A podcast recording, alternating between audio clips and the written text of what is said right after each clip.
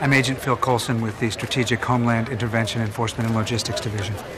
That's quite a mouthful. I know. We're working on it. The Battle of New York was the end of the world. This is the new world. I am a soldier's angel through the eyes of a soldier through the. What were you after? The truth. World peace. I'm a soldier's angel You've got a hundred men at your disposal. And now, A hand-picked team. in a war of words between worlds. And yes, they're that good. No one walks away from this battle.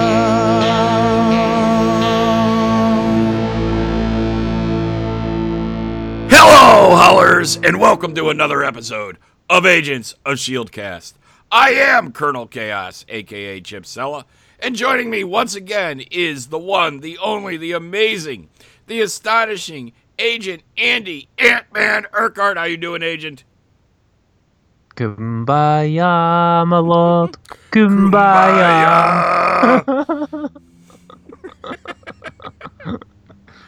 I, I, I, I, I well, I'm had to, well. I had to I had to sing along with you. yeah.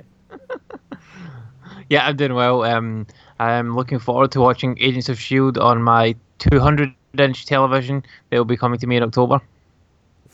A 200 inch television? hmm That is one of the hidden features of the PlayStation VR. Oh, You can you can use it to uh, watch, uh, to create a, a kind of virtual space that includes a 200 inch screen, which you can watch your movies and TV shows and play your games on, like your non VR games, which is cool. okay. Imagine how big that is. that is insane. Well, you know, I think I've probably seen that on the Gear VR because uh, Netflix has a pretty big screen, which you watch. Yeah. watch it on. That's a, that's a cool feature. Uh, we did the B, we we discussed it on the B team last night. That was not mentioned. Um, but and you know it was a very long show. We did that and uh, all the news from Microsoft. Uh, it was like a three and a half hour show, which is short for uh, 42 level one. I know, but um, I just listened to one of your four hour episodes uh, over two days. but um, okay, still not sure I'm gonna get it, but uh, I'm still toying with Oculus Rift. But okay, I can yeah, work with I, that. I got it on. I got it on quite a good deal. Just like if anyone's interested in it, um, I got it in the UK from uh, Zavvi, um, who are doing a deal where if you uh, place your first order with them, you get ten percent off. So it's three hundred and fifty over here. So I got it for three hundred and fifteen, three one five. So like thirty five pound off. Nice. Quite quite happy with that. I'm trying to find the damn thing on Amazon. And I did uh, I, I did buy two PlayStation Move controllers today, Chip. The uh, the the Waggle controllers. the infamous uh, PlayStation Move controller. Search deep into the B Team archives uh, in our video section for a classic unboxing of. Uh, well, actually, it's not the PlayStation Move, but of a of a uh, Move controller, or of It's a a motion control- motion controller. yes, the best motion controller. there we go. But yeah, aside from that, doing doing well. All right. Um, I'm trying to think. Is there anything I did this week? Yeah, it's current, and the VR is currently unavailable on Amazon. so, oh well, I'm not worried. uh, I, anything? I did pick up just to kill the video game segment of this show quickly. Um, I did pick up uh, Disney Battleground, uh, Disney Infinity Battlegrounds. I have not had a chance Oh, to play it. Uh, it it arrived last night. I had things to do, and uh, then do and then B team, and then tonight was get ready for the, for Shieldcast. So I didn't get a chance to check it out yet, but it is here, and I'm looking Nice. forward to uh, giving it a shot. So Did you just get the Captain America character, or did you get any of the other characters with it? I just got Cap for now. I mean, I have a bunch of characters. I did tr- I Yeah. did try the Disney racing thing this weekend, which was the Mm-hmm. Toy Box Speedway. That's pretty good. A little loose in the control for, for my uh, taste, but it Mm. wasn't bad. And my I had my six year old nephew over, so we had I had to keep him busy for a while. So we played some Infinity. Nice. So, but yes, uh, hopefully in two weeks I'll be able to tell you. I'll, I'll have a. I can probably uh, give some impressions on Battlegrounds, and by then I should have. Yeah, it- I should. By then, Yeah, I I'll should have it by then as well. and I'll probably have Black Panther by then too. Nice. So, all right, Andy, uh, we got some. We want to do news first. Yep, as standard. What do we got for news so this we've week? de- okay, we've definitely got a few bits of news. Um, up to you if you want to do the news or the trailer first. Let's do the trailer first. Okay, so I think it was actually like uh, the day after we recorded last week's show that this trailer dropped. Mhm. And so this is the trailer for Captain America: Civil War. This the second trailer, which was probably the best trailer I've ever seen for anything. I, I I know you just watched it. Yeah, I I don't just know how you managed to avoid this. I well, I'm kind of starting to get into Civil War blackout mode. I- I mean, there's no way we could not talk about this. There's just no way. It was it was so big, uh, like online over the last week. It's just it, it became its own zeitgeist for a few days, and it was huge. Um, the trailer's got like 40 million hits on YouTube already, which is which is a lot for a for a trailer, especially for a second trailer. Um, but yeah, basically, it shows you kind of more, a lot more of the footage that we'd seen already. But I think it presented it in a, a much more cohesive and more interesting way than the first trailer. The first trailer was good, but this trailer just got it absolutely spot on. Uh, my my personal favorite moment from it, Hawkeye shoots an arrow, and Ant Man is in the arrow. it was just a, a, a bit of a, a squee moment from because it's straight from the comic books because that, Yep. that happens in the comics, and it was a really awesome little moment, and I look forward to seeing how that plays out in the in the movie. How they managed to convince Paul Rudd to or uh, Scott Lang to get inside the the arrow capsule. Oh, hey, he's Well, you know he's he, he's a he's a team player. yep.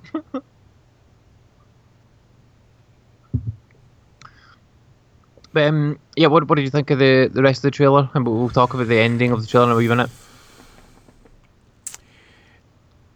I think. Well, it, it, it's setting it up. Yeah, I mean, we kind of knew the story. I, I'm kind of sad I saw it. Honestly, I'm a little. No, you you had to see this. You you made me see it. Um. uh. At this point, I th- I think I'm ready to go into blackout mode. I, I think we can go into blackout mode now. Like now that that trailer is is out and uh, were what two, a month and a bit away from from the movie now. Yeah, about six seven weeks probably. So now it's probably safe-ish to go into blackout-ish mode. Um, basically, it sets up the plot. It base, uh, ba- uh, from what I saw, it shows that the governments are worried because these superheroes are going all around the world and destroying real estate, and there are there is collateral damage and casualties, and somebody Yep. needs to keep them in check. And Iron Man agrees with this, and Cap doesn't. And obviously, something's it has something to do with the Winter Soldier. Bucky, um, which hasn't really been explained yet, other than that you know he is a Russian uh, a Russian government uh, experiment gone bad. I guess might be the one w- one way of putting it, and I don't know. It loo- looks like Iron Man and his crew are trying to capture Bucky. Yep, and obviously Steve can't stand for that. And Right. the the thing is, like Bucky, Bucky was brainwashed, so it wasn't really him that was doing these crimes. It was he was doing as he was told by people that were brainwashing him, basically. Mm-hmm. So is he is he guilty in that respect? It's kind of down to It's down to a jury of his peers to decide that one. Yeah.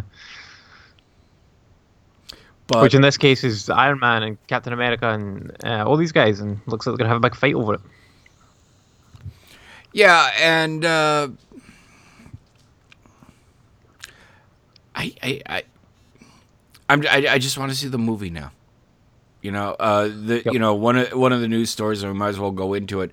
In one of the scenes, there is a yellow tube, and sort of like the one that Bucky was kept in, and you can see that there is somebody in it.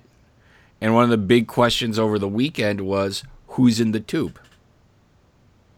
Who's in the tube? Because it's not Bucky. It's not Bucky. Because he's in he's in the scene in the background. So he's not in the tube. He's out the tube. Um, he. So who's in the tube? Who do you think it is? Howard the Duck. Howard the Duck. It's, it's not Howard the Duck. I don't know. I'm- I I'm- was looking. he's in space. He's away in space. The um, I, I'm pretty sure it's a male character, judging by the way the character looks and the height and whatnot. And the speculation of the the articles that I read about it and stuff like that, I tend to agree most with the fact that it could be Quicksilver. Quicksilver's body in suspended animation, or or he might not even be dead. Like he, we know, the comic book death is not full death, even in the MCU. Look at Coulson. True.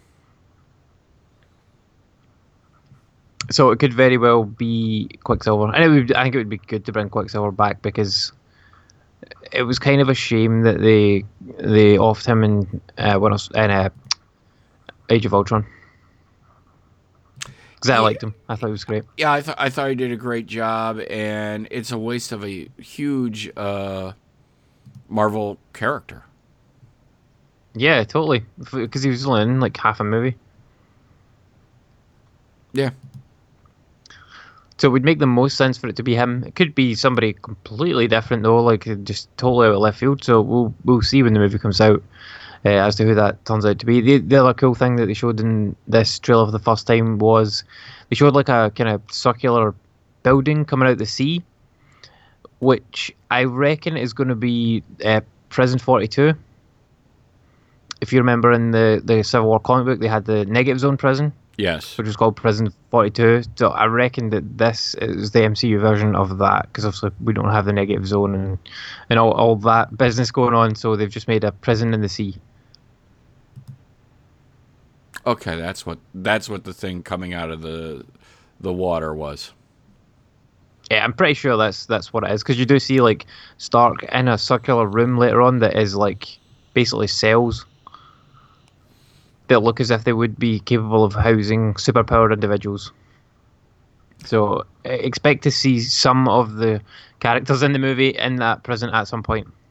And you know, and maybe it's just a maybe it's just a random prisoner. Maybe it's uh, Nitro. It kind of looked like he had yeah, wavy be hair. anyone, yeah. You know, Yeah, maybe, oh, the guy in the yellow tube could be. yeah. Mm-hmm. You know, they could do something like it was- that. It was a good trailer. You get to see the two sides like face off, and then as the kind of after credit scene for the trailer, we did finally get to see the one and only Spider-Man come into the MCU for the first time, and it was a it was a really really good introduction for him. Uh, quite surprised that they did it that way. I thought they'd have just like shown him swinging by. Have been talking about like people, uh, these superheroes need to be kept in check. People swinging around the city and stuff like that. And just like a shot of them swinging through like New York. But no, no, they they pulled him in, and it, it's basically like at some point during that battle scene, Mhm. um, Tony Stark like says he's had enough of this and, and shouts Underoos, and uh, and you see uh, Spider-Man swing in, web up Captain America's hands, and steal his shield, and then land in a superhero pose with the shield, looking fucking incredible, and just says, "Hey, everybody." And he Which, sounded like a weenie. Mhm. Yep. You know, he sounded like uh, a teenage boy. Yep. Um, Which you should. I don't want to. Kind of. Mm. Well, we'll, we'll see how it plans out. the movie. um, and I don't know. I wasn't a. I don't. The costume is authentic. I will say that it's probably one of the better Spider-Man outfits that we've seen. It's it doesn't have all the glittery s- stuff that the other ones have in uh, Sony's films over the years. You're going back to basics, but that doesn't mean I liked it. it looked like a Okay. kid in I- I underoos. Yeah, I don't think we, we didn't see like if he had web shooters on or or how his webs were coming out. And I, I assume they're going to be tech on this one I rather than so. organics. I hope so. yeah, I don't like or, organic spider webs. It just it No, doesn't make a lot of sense. But uh, web shooters is is better, and you could you could imagine that he would make them and Stark would help him perfect Mm-hmm. them or something like that.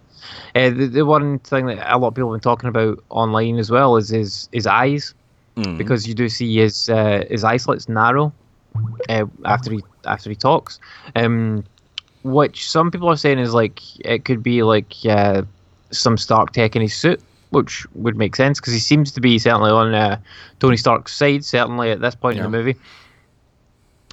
But I have another theory Uh oh.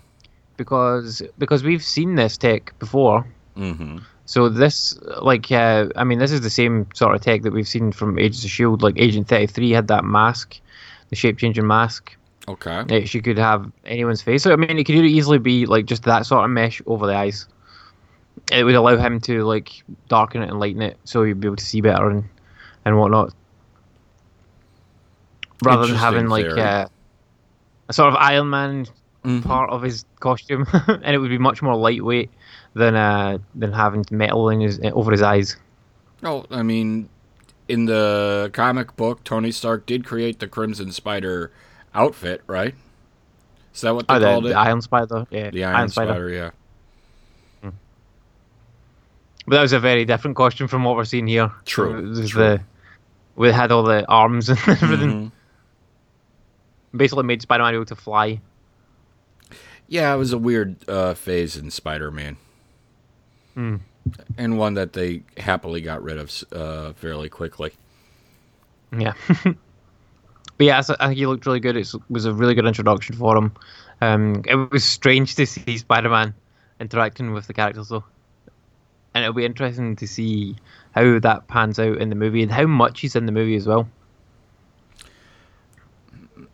Yeah, I I still don't know. I mean, are they going to make him a big feature of the movie? Are they going to keep it low key? It'll be interesting. Yeah, it's going to be really interesting. Um, curious. Uh, one curious thing about the merchandising for the movie is that Spider-Man hasn't featured in any of the merchandise so far. But obviously, it was all out there before this trailer dropped, so his costume in that wasn't revealed until right when this trailer came out. So now these costumes revealed, we might start to get like a bit of a drip feed of the merchandising coming out uh, in the lead up to the movie. Now, I have a question for you, and I'm not, and I will take this as far as you want me to. All right. Uh, okay. Have you seen the Lego sets? Um, I've seen the one uh, with the giant man in it. Okay. well, there you Yeah. go. You, that was the one I was. I, I didn't know if you wanted that spoiled or not, but uh, okay. yeah. Yeah, no, I've seen that one. Um, uh, uh, I mean, they have they have shown things in Lego sets that haven't been in the movies before. So, True. I mean, take that with a pinch of salt, whether or not he'll be in it. Like like I've said all along, I think that he will become uh, Ant Man will become Giant Man in this movie. It's kind of the I would say it's probably the only reason why he's in the movie, is to do that and to do the awesome like uh, go on Hawkeye's arrow thing. but um, if you can, if you can put that giant man in your movie, damn right do it. Um, I don't think we'll see that in a trailer at all. I think that's going to be something that's just going to be shown in the movie, and it's going to be an awesome moment.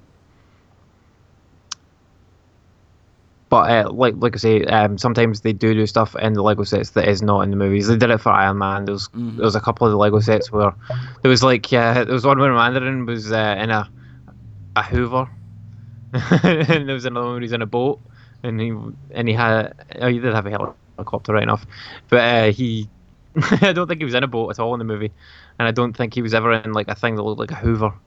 What the hell like is a little Hoover? quad bike. Uh, a vacuum. Okay. It's because over here uh, there was a company called Hoover. That yeah, we have we have Hoover vacuums here. y- y- Yes. I'm yeah, so here, we just what- call them Hoovers. Hoover. Okay. Uh, you know, as uh, you know, sometimes this foreign language you speak, I don't understand. um, a Hoover. Okay. it's a vacuum. But all right. uh, vacuum. so uh yeah i mean but i think here's where here here's where it confuses me if he becomes giant man which i'm kind of against and i'll give a good reason but um the next movie is supposed to be called ant-man and the wasp isn't it That's right. Yep. so what's he going to do? Go back to Ant Man? Uh, I mean, I know uh, to an extent uh, the original Ant Man would flip flop or be able to. He had both powers at the same time. But, correct? Yep, that's right. Yeah, he could be Giant Man and Ant Man at the drop of a hat, and he frequently went from one to the other. Um, because of all the size changing, that's why Hank Pym ended up with like a personality imbalance, basically. Right. That's how they like, explained it in the comic books, at least. But um, yeah, I mean, uh, and I think the the fundamental question that you're wanting to ask is that if he can become Giant Man, why would he ever need to or want to go back to being Ant Man again? Oh, I, I mean, a lot I, of people, I can I can honestly see reasons why you why you would want to go back. I mean, stealth missions. Giant Man is would Yeah. not be a good stealth character. Nope, not at all. But I think that's something that they can they could deal with really well, like in, in the Ant Man movie, and this would actually in the Ant Man and the Wasp movie, it would actually be a really good setup for it to like kind of prove why he would be relevant to still be Ant Man, even if he can be like Giant Man. Yeah. They they I mean, that movie is go- that movie's going to be all about the like teamwork and camaraderie between Ant Man and the Wasp. it's going to be a rom com. It's going to be the first Marvel Yeah. rom com.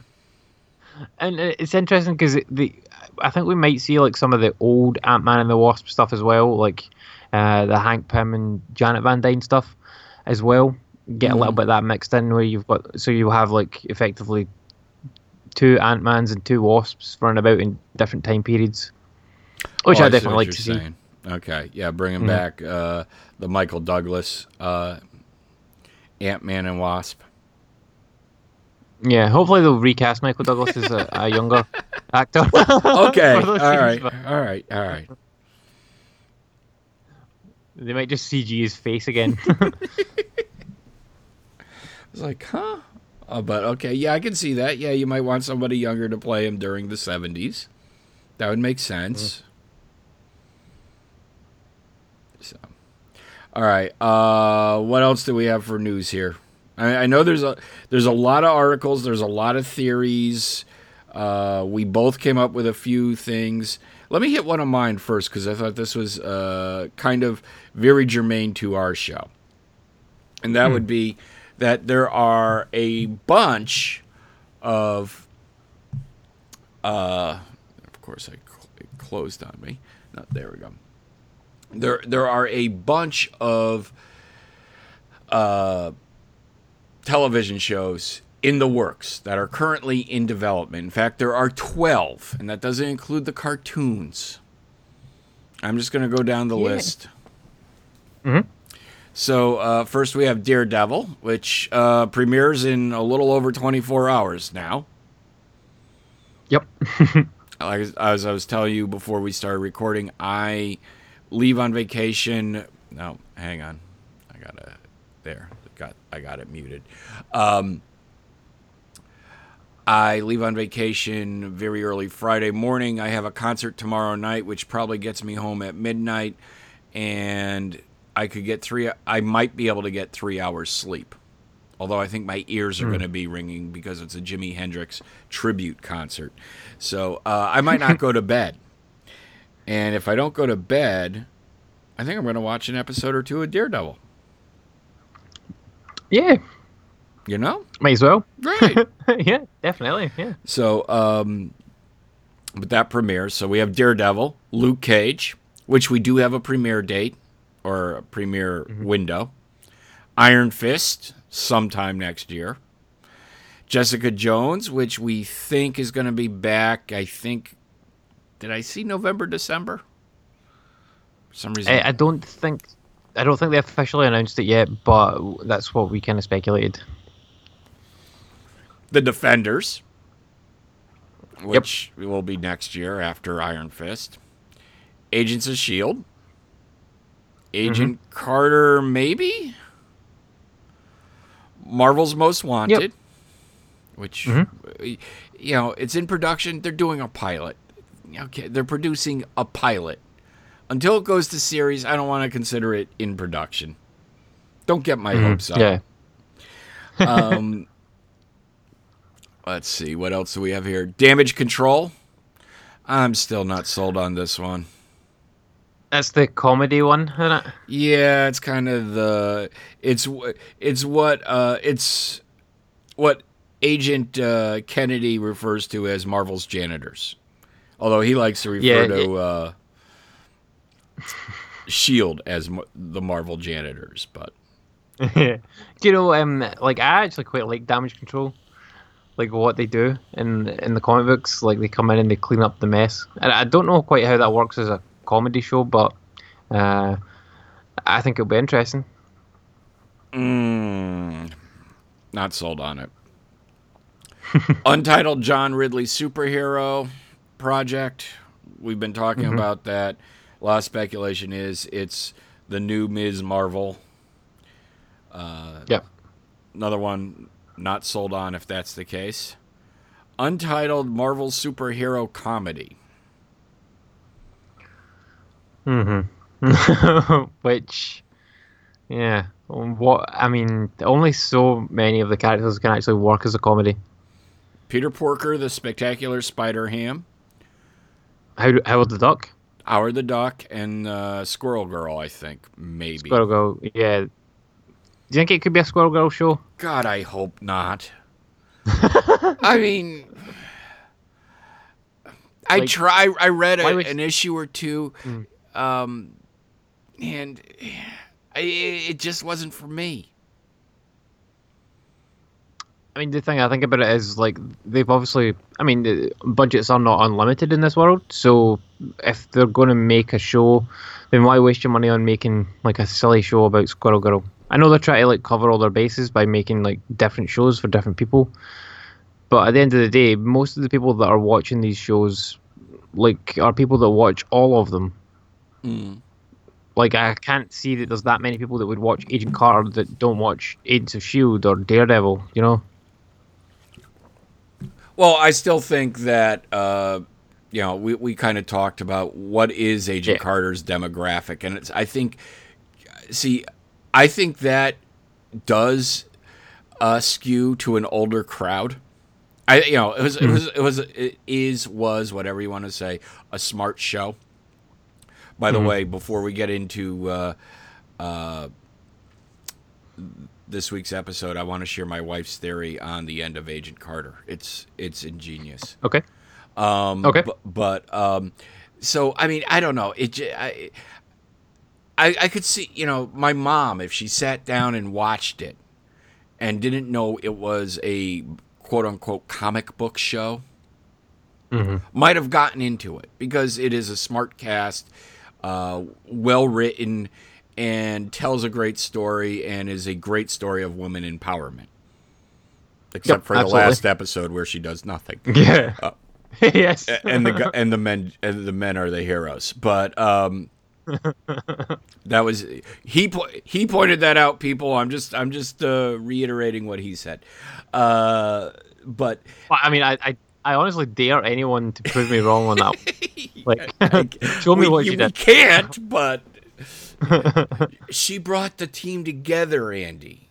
You know, Mm-hmm. she she she figured it out. It was her plan. but um, so I mean, Agent Carter just just skewed to a different age, I guess, and that's where there there may uh, but anyway so i could see different people watching shield than watching agent carter. I can see there's you know on the venn diagram there is a huge overlap of people on either that watch both. And then you know there's even a, another section where they watch even all the cw shows and the netflix and walking dead and everything else. But um so yes you're right to an extent but i you know i think there wasn't enough people that watched Shield that watched Agent Carter. So, No. and the and they didn't make up for that loss with the people that just watch Agent Carter, you know. Yep. So, but all right, uh, untitled Marvel superhero comedy and Empire of the Dead, which I have no idea what that is. Oh, I don't know what that is either. We we we need to look that up very quickly and find out what that is. That sounds like a zombie thing. Yeah. Zombie Master George Romero's Empire of the Dead, a limited comic book series from Marvel, is being developed for TV. Okay, enough of that. I'm not a. Zo- this isn't zombie Okay. cast.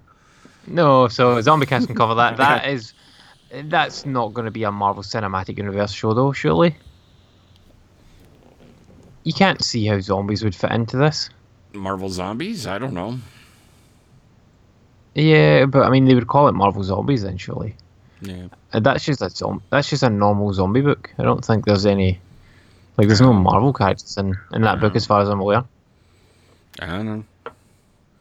I just read what I, I'm I'm just reporting what I see, man. Um, so, all right, moving on. Uh oh, any other news that you wanted to do here, quick? Yeah, so we had the the premiere date, like I said, for Luke uh, Cage. Luke Cage, which is September 30th. A little later than I would have liked. Actually, a it's a little a bit later. because I I have a feeling that's about the time Agents of Shield is going to return. I bet you it's either the last week of September or the first or second week of October. Most likely, yep. Um, do you think that that date being so late puts the kibosh on uh, Jessica Jones coming back this year? If it comes back, it's going to be late November, early December. I was going to say Thanksgiving, but you don't know what that is, so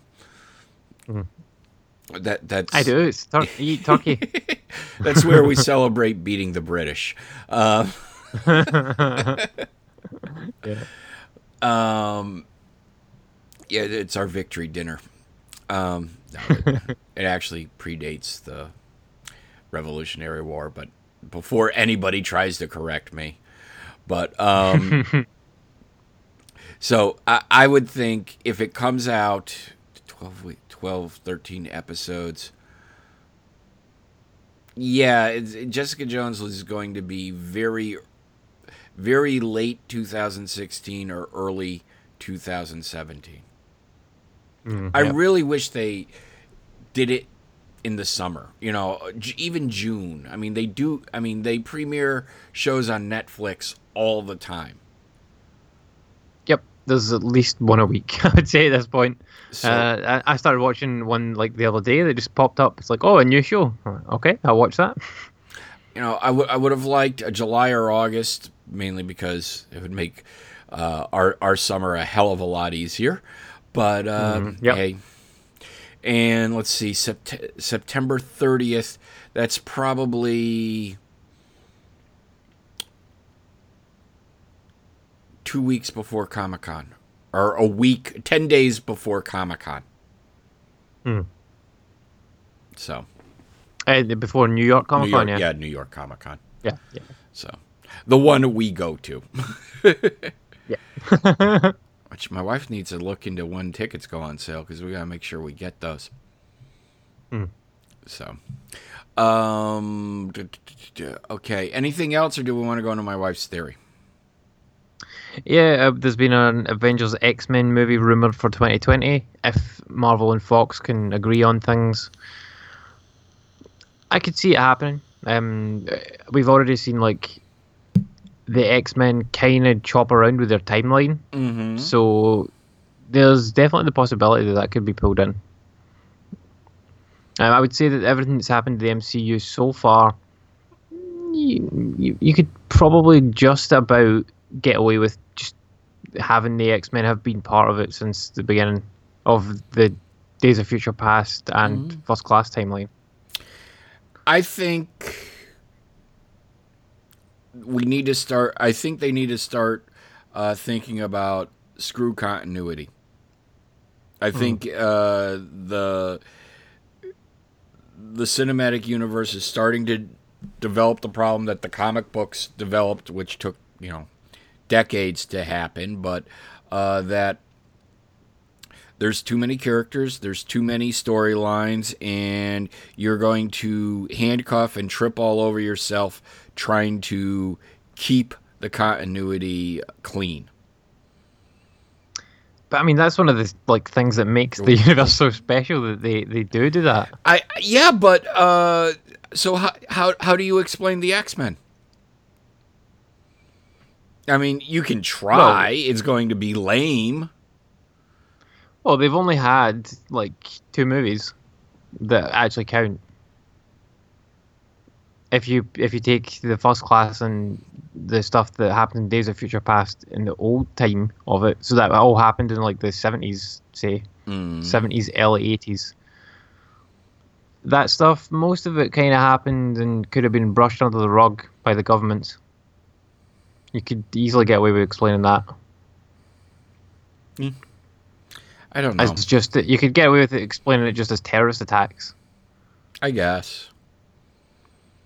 I think uh, it might just be. I, I'm just starting to think that uh, maybe they need. Maybe they just need to think about. And, and I, I agree with you. One of the special thing is all the movies are connected. Uh, there is a you know there is a continuity to them, and all that. But at the same time, it's like, is it becoming? Is it starting to become a burden? And do they need to uh, rethink and you know at some you know th- they still can't we've come up with plausible solutions for the the agent carter one shot Yep.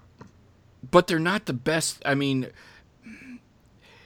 they're they're start they're starting to run out of room where they can put that in hmm Yep. There's a very, very small amount of time that they could squeeze that into now.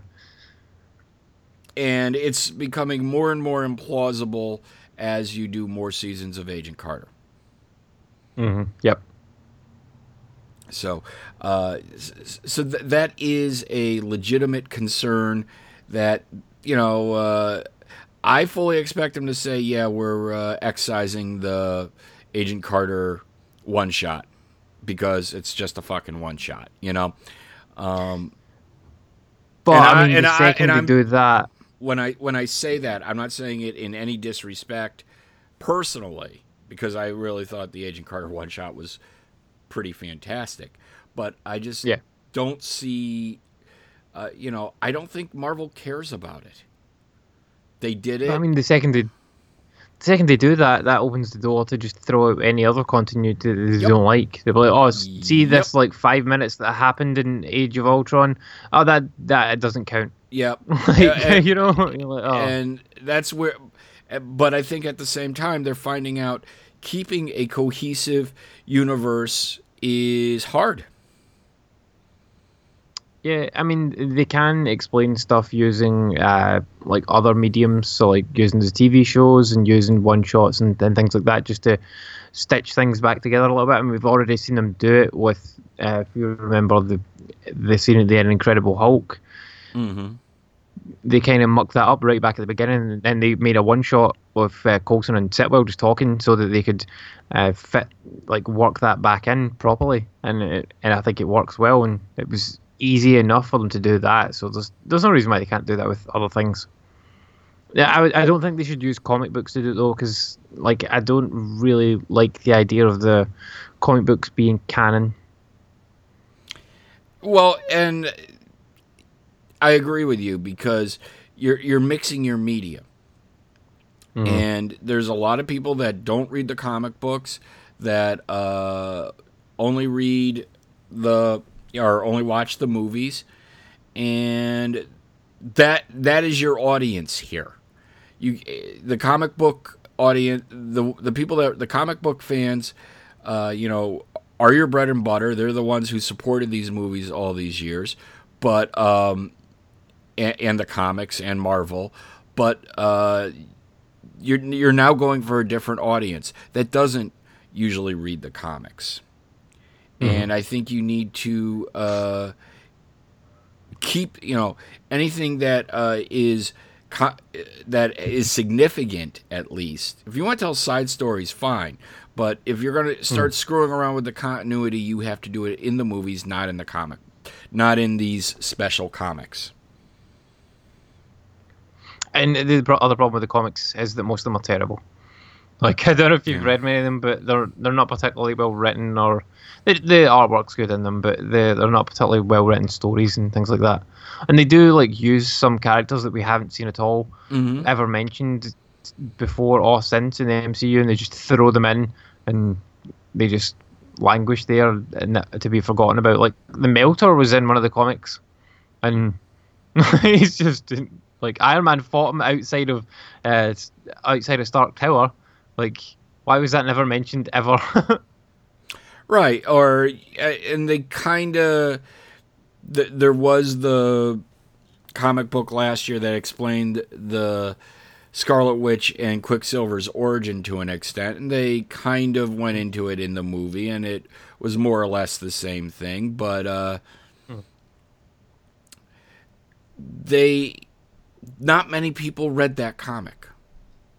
Only, only you know, only the hardcore. So I yep. so I think they I think they have to be very careful about uh, where they tell their story, how they tell their story, and uh, I I think eventually it's going to get that the guy who goes and sees them sees the two movies a year really probably doesn't care that well wasn't Pietro dead in the last movie how uh, why is he back alive in this one or uh, you know that that's a little drastic but uh, so you know what I'm something like that where you and I and comic book people and and the hardcore fans could pick apart and say, "Hold it, in Iron Man one, this happened. This is in direct contrast to that."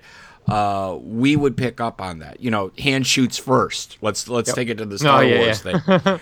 Um, things like that will bother the hardcore fans who will then jump on the internet and uh, form a lynch mob to go and, and storm the Marvel offices Uh, yeah. and be, be a nuisance. So, so I, they they have to keep there is they don't have to cater to that group, but at the same time they got to be cognizant that they're out there and they are waiting to pounce. Hmm. Absolutely.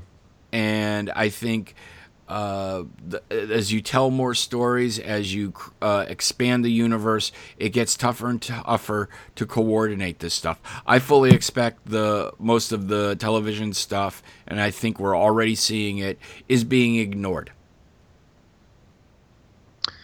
Yeah, I mean, I, I think the the point where we'll find out if it's being completely ignored is in Infinity War and in the Inhumans movie. Yes. Like, if the Inhumans movie does not mention the Inhumans that have been on Agents of Shield at that point for four, five years potentially, then it's never going to happen. And you you would think, and we're just going way too long on this shit, but oh well. Um, you would think that there is some over overall MCU Bible. This is the story. This is the story we're telling. These are the tentpole events of the story. This, uh, you know, everything has to adhere to these factors. The Inhumans Yep. uh, are already here. The uh, Terrigenesis has happened uh, in in the form of fish oil, and they and the re- the movies have to deal have to address it from the fro take their uh, take the cue from the television shows, I guess, in this situation, and th- this had to be written into the Bible, and I would hope that Civil War doesn't have to, you know, you don't. Yes, I want Shield characters in there. I really do. You know, I would love to see Coulson. I would love to see May, something like that. Um, we would love to see them in there. But at the same time, the idea behind the the Sokovia Accords, uh, which is what Civil War this Civil War is based on, if if it is to bring into check the superpowered population in one way or another. They need to at least mention that with that with the Terrigenesis um, fish oil dilemma, that this is another reason why they need to have this Sokovia Accords. There are people manifesting powers all over the world. We need uh, we need uh, a guideline and enforcement agency to keep them uh, in check. Unless the Sokovia Accords are specifically tailored at the Avengers, like to stop the Avengers from making a mess, basically. Yes, and I can see that, and that would be kind of a cop out be- because Yeah. you need to. Uh, Terrigenesis is a, glo- as we saw in this week's episode, is a global concern. Yep. So you need to, if if you're going to have some type of uh, global regulatory agency, it can't be just for the Avengers. What about you know uh, when Ms. Ms. Marvel appears in uh, her high school in Jersey, or uh, I don't know, Cloak and Dagger show up, or uh, you know another you know Car- Karnak shows up from the Inhumans. it, and and you don't have to do much with it. All you have to do is mention Terrigenesis, the Terrigenesis dilemma, and now you have Yep, brought I- I- all you hmm. you've brought Shield into the movie. Yeah, absolutely. I, I totally agree. They don't need to show the characters. They don't even need to mention them by name. They need to, but they do. I think need to reference events that have happened mm-hmm. in it. Yes. I don't think they're going to in Civil War, unfortunately, but we will see. And, And- it's kind of silly that they don't, because all we need is one line. Yeah. You know, like one line, two lines. That Exactly. w- it's seconds of a movie. Seconds of a movie. and that's just they just need to and they just need to show that coordination they keep telling us it's all connected here is i mean th- this is a Yeah. this is a gimme Hmm. You know all, all it is is acknowledging the events in the television show occurred. And if you had if you had a bible and if you had uh, this mapped out you know uh, season three uh, season two and three of uh, shield are going to address this issue then civil war should have had that information in order to uh, implement it or mention it within the movie Totally agree. Totally agree. Okay. So let's move on. Yep. Yes. so you were you were saying your wife has a theory. Yes, you're gonna like this. Okay. is that right. crazy crazy anti theory type Yes, theory? this, this is this is a crazy uh, Ms. Chaos theory. Uh, so at the end of Agent Carter, uh, what's his name is shot and presumably killed. I can't remember his name now. Uh, Thompson. Thompson. Thompson. yeah. So, uh, and the file that he has on, uh, and a file is taken, and that file is marked M. Carter. Now we assume that's Margaret, aka Peggy Carter, right? Yep. Yep. What's her brother's name? Um, Michael. Michael. Michael. Mm-hmm. Michael supposedly died. Correct. Mm-hmm. The As far as we with- know, yeah. the problem with Michael dying, where does Sharon come from? Because Sharon is her niece. Well, Yes. she could not have been born by that time because she would be too But old. if you don't, oh well, I understand that. But as far as we know, all she had was a brother, Michael. Mike, if Mikey's dead, there's no uh, niece or grandniece to be born because there's no one else to be her. Uh, that could be her niece. Well, Michael could have had a wife and it could have had uh, a child. I, don't think it would work as uh, being her direct niece, but like a grand niece or great Well, yeah, niece or whatever as you call I, it. I, I think it. I think it would be a grand niece. I think. Otherwise, Hmm. uh, Peggy would be in her 40s, and we know she or Sharon would be in her 40s, and that's not the case. Um. No. just doing the math, but uh, so 20. Yeah, so I I would assume it is a grand niece, but you need a sibling in order to create a niece.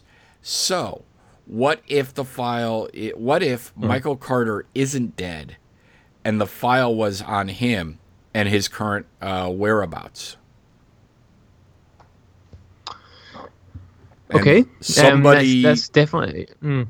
and it might not be Michael that shot Thompson, but it could be somebody that wants either the information or to keep that information from getting out on Michael Carter. Okay, yeah, that's an interesting theory. Because yeah, why would it not just why would it not just say Margaret Carter or why would you say M Carter? But um, I mean, the way that they shot it, it did kind of lead us to believe that it was just the same file as he used earlier on, the doctored file, the, the one that was made up uh, on on Peggy by uh, what's his face, Red. Right. Could So that's the way it was be, made out. However, I mean, it, it could could be a different file. Yeah, it could be. because you Michael Carter needs to be alive for there to become a, for there to be a Sharon Carter. Mhm. So Well, not no, not necessarily, but I I do like the theory. Like uh, that's an that's an interesting theory. I like it. I like it a lot. And it create it's it would make an interesting topic for season 3. Mm-hmm. mm-hmm. Definitely. So, all right. We have spent way too long on news and debate, which is typical. Holy shit, we've done almost an hour on it. Andy, go. yeah. So this is uh season three, episode twelve of Agents of Shield, which I what's the title chip? I did not pull it up. I'm sorry. Oh, I'll we'll look. You title in a go. Okay, so yeah, um, basically the episode started off with a flashback to Coulson killing Ward. Um, we then saw uh, on the planet Maveth The inside We then- man. the what? Sorry, The inside man. the Inside Man is the the name of the, the episode. Yeah. Uh, so then we then saw uh, the tentacle thing going into Ward, and we see it seeing all his me- memories and like basically all shots from season one and two of Agents of Shield. Yes. and a couple of bits from season three. Nothing new at all. Just all Uh, it was a Ward montage, so if you're a Ward fan, you probably you probably enjoyed that. Um, we see then Hive as Ward continuing to watch TV and chill. Um, Malik brings in the sunglasses inhuman guy whose name was like Lucio, I believe. Yeah, I'll see if I can And- find that. Yeah, and he and he tells Hive that he's planning to acquire more Inhumans for him. Uh, Hive didn't kill the Japanese Inhuman guy after all last week, and we thought he did Right. because remember he did his like sand power at him, so Mhm. he didn't kill him because he's still kicking about. Not sure what that power does at this point, but uh, we'll, we'll get into that later. Um, the glasses dude then uh, uses his power on the Japanese guy and the two goons in the room, but it doesn't work on on Hive Ward. However, it does kind of like freeze a sort of image of him in place, and then he steps away from it, which was a bit weird. Yeah. Cool effect. And he then sends his yeah, cool effect, yeah, definitely. And he then sends his like sand stuff flying at the glasses dude.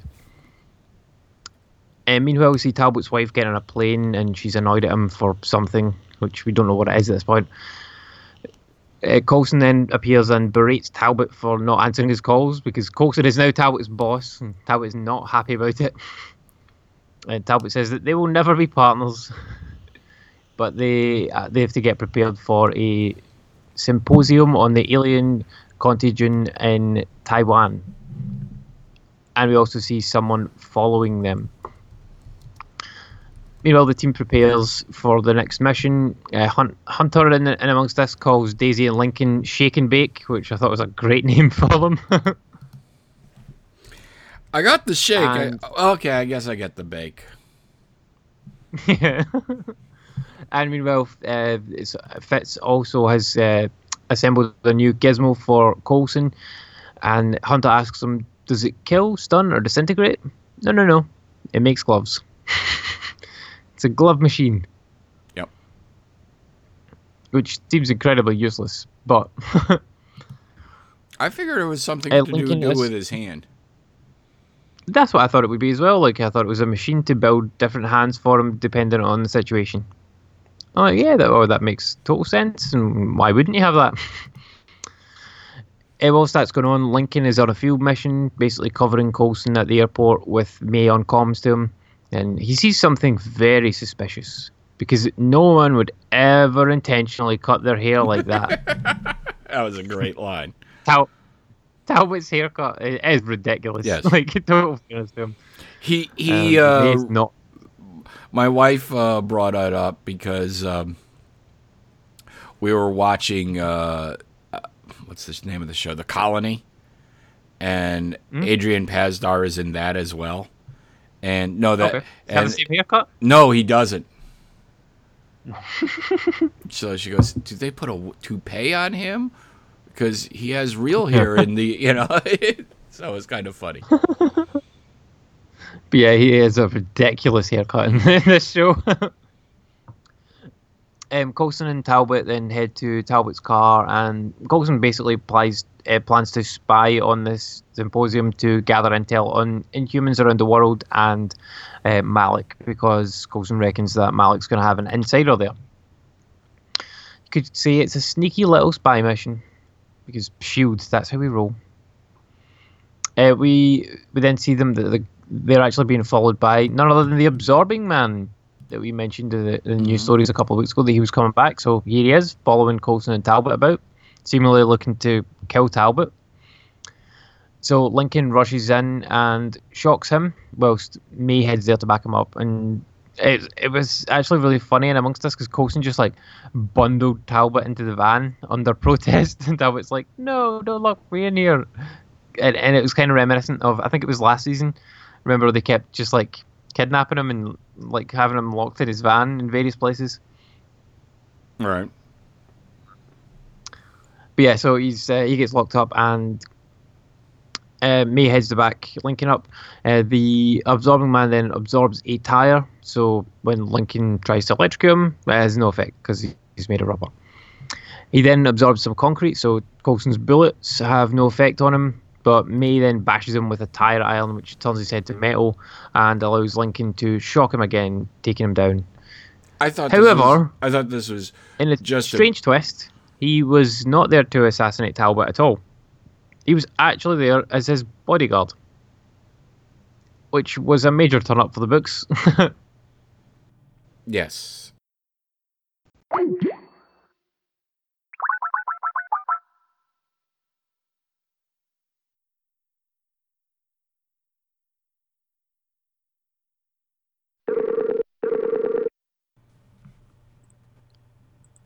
Don't know what happened. you it was weird you were talking you and i started trying to jump in with something and uh uh you were just talking over me i was like what the hell's going on Yeah, I didn't. I didn't hear you say anything. and uh, so also uh, so I, then i tried to jump in again and all of a sudden it you uh it, it disconnected the call. So all right. So i i have because I, I so we'll uh start in three two we'll start in a you ready to continue? Uh, yep, yep. So basically, let me uh, let me don't just jump in in three two one. Okay go. So so Okay, actually so- here let me yeah well, yeah you got some editing ahead of you uh what i'll do is i'll uh just say yeah for some reason the call got disconnected and you you were talking about and i'll i'll i'll, I'll, I'll lead us in that's how we'll do it three t- three two one so yeah there was a bit of a skype hiccup and andy got disconnected Andy, you were talking about when we lost the call. And we're not exactly sure when we lost it. Uh, you you're talking about uh, that Talbot and Coulson were in the parking lot getting into their cars when they noticed the or when they were warned that the absorbing man was following them, and Coulson or Coulson and the team attack. It's mainly Lincoln,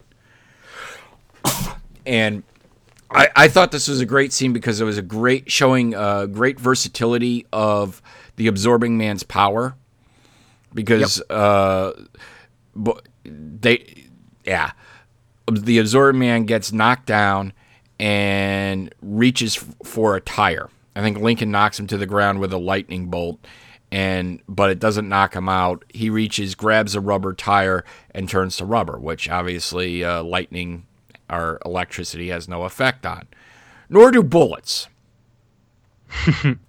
No, well, he, I think he actually changed to concrete just immediately after that. Did he not? No, the- he was still rubber, and the bullets were 'Cause he bouncing didn't look- off. Yeah, it was He still didn't all look black. rubber. It was all. He, he looked like he looked like a black Michelin man. I could have sworn he changed because he was. I thought he was grey. I thought he was still rubber. Because anyway, the bullets- Why, the why would you? Why would you change to? Con- oh, concrete doesn't conduct electricity either. I don't think, or not as well.